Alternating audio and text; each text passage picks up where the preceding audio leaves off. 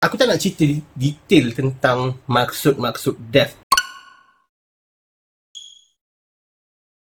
Laura Medina Cafe ada dua menu terbaru iaitu ayam Korea soy garlic dan juga four seasons. Sedap gila woi. Apa lagi? Boleh pergi serbu Laura Medina Cafe sekarang. Assalamualaikum dan juga salam sejahtera. Hai, kembali lagi ke Zaf Vlog. So hari ni Zaf nak buat sedikit review tentang filem Dua Garis Biru.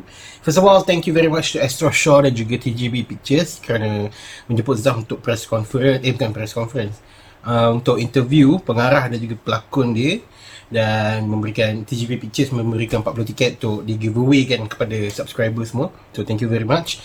Um, Dua Garis Biru ini merupakan filem arahan uh, Gina Esnor dan dibintangi oleh Angga Yunanda dan juga Zara JKT48 dan dua garis biru ini mengisahkan tentang Bima dan juga Dara merupakan seorang pasangan uh, couple uh, sahabat bertukar menjadi seorang pasang kekasih. And it turns out dia orang punya relationship tu sangat rapat sehingga dia orang terlanjur.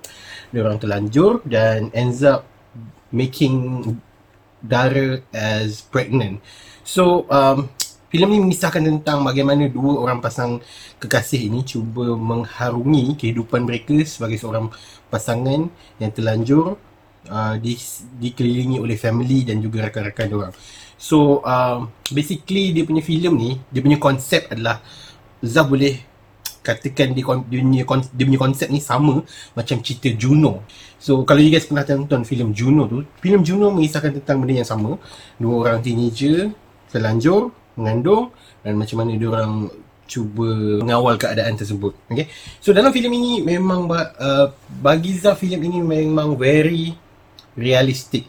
Okay. Realistic di sini di mana dia mengetengahkan satu isu yang uh, dikatakan tabu, tabu atau apa benda-benda yang uh, macam sensitif untuk diutarakan kepada publik. Uh, terutama isu yang di sini adalah kehamilan sebelum nikah. Uh, itulah benda tu. So um, bagi Zaf I have no expectations sebenarnya sebelum pergi menonton filem ni sebab uh, aku tak kenal seorang pun pelakon dia dan pengarah dia pun aku tak pernah dengar. Uh, memang aku datang dengan zero expectation. Cuma masa aku buat live malam bergala tu ramailah viewer daripada Indonesia memberikan respon yang sangat positif tentang filem ni kan. So aku macam okay I have a good vibe lah tentang filem ni. And it turns out that this film is good. Like seriously hell good gila. Um, sebelum kita menonton tu, uh, pengarah filem ni ada memberikan sedikit sepatah dua kata lah sebelum filem ditayangkan dan dia kata dia sangat inspirasi utama dia adalah uh, pengarah Malaysia sendiri iaitu Yasmin Ahmad. So kat situ pun aku dah rasa macam wow okay. He, she does recognize Yasmin Ahmad as a one of the dalam pengarah-pengarah filem dalam Malaysia ni kan. So um uh, thank you for that but based on the film it was so good that benda-benda yang aku tak suka dalam filem ini sangat minor. Sangat terlalu minor sebab bagi aku dia tak ada efek untuk ke keaslian dan juga kehebatan filem ni. First of all, aku nak terus cakap benda yang paling aku suka dalam filem ni iaitu one shot dalam filem ini ada feature dalam dalam interview aku dalam interview aku dengan pengarah uh, Gina Esnur pun ada sebut tentang benda ni. Iaitu dalam filem ini ada satu scene di mana dia menggunakan method one shot tanpa cut. Maksudnya once dia action berlangsung selama 5 minit. As what Gina sebutkan dalam interview 5 minit non-stop tak ada cut memang terus bergerak je. Sentiasa terus lakonan lakonan lakonan sehinggalah 5 minit.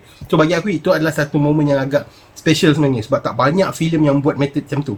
Dan dia bukan as dia bukan clumsy punya one shot. Memang sangat detail sangat level international lah aku boleh katakan. Kalau korang pernah tengok satu video viral macam mana dia orang buat filem itu one shot di dalam satu bilik dengan cara menukar barang-barang di tepi sekeliling benda tu kan? Uh, bagi aku memang macam tu lah. Macam tu lah dia orang practice. Aku tak tahu berapa lama dia orang practice untuk one shot tu. Dan dia bukan sahaja memaparkan satu shot yang non-stop. Dalam one shot 5 minit itu memang penuh dengan 100% lakonan para pelakon dia dalam aku rasa macam beast mode. Dia orang memang fully committed to their characters sampai kau rasa macam ish ini lakonan ke betul-betul saja sebab dia tak berhenti dia non-stop 5 minit. So dalam tu aku rasa macam wow each and every one of the actor was into their character and was fully immersed di dalam pawagam tu. Aku rasa macam wow hebat gila. Semua pelakon sangat hebat masa one shot tu.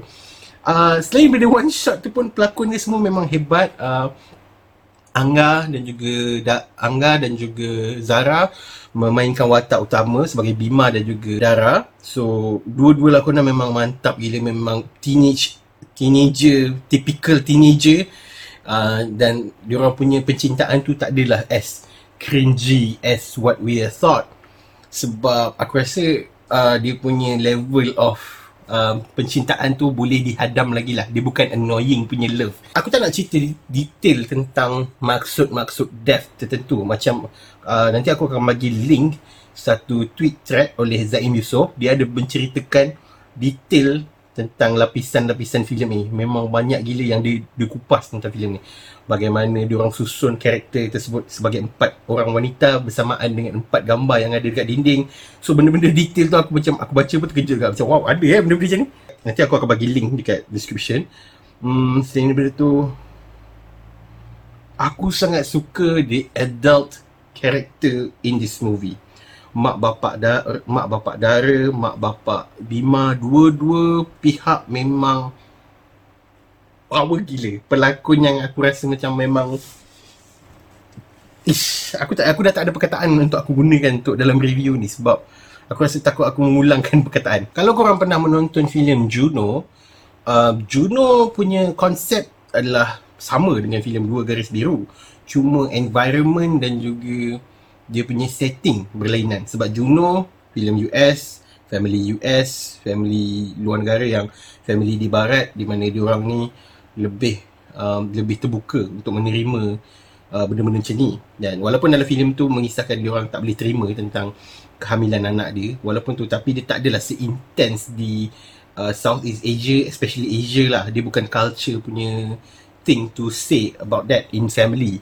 Dan ia adalah benda yang aku sebut tadi lah tabu. Tapi untuk dalam filem ini ia membuka satu pemikiran yang baru tentang bagaimana satu keluarga itu perlu menghadapi masalah ini apabila satu kesalahan itu dilakukan oleh anak mereka. Macam mana to how to cope with this kind of uh, permasalahan so bagi aku it was nice dia memberikan satu kesedaran yang baru lah tentang family-family yang ada di dalam Malaysia ni. Sebab as you know, benda yang paling typical kalau dalam filem yang tiba-tiba hamil luar nikah ke apa ke, mesti orang punya solusi adalah bunuh anak tersebut. Yeah, means that, apa nama kata tu? Gugur, gugurkan kandungan tersebut dan so memang itu adalah solusi yang paling typical dan paling dielakkan dalam setiap movie. Tapi dalam filem ini memang lain cerita.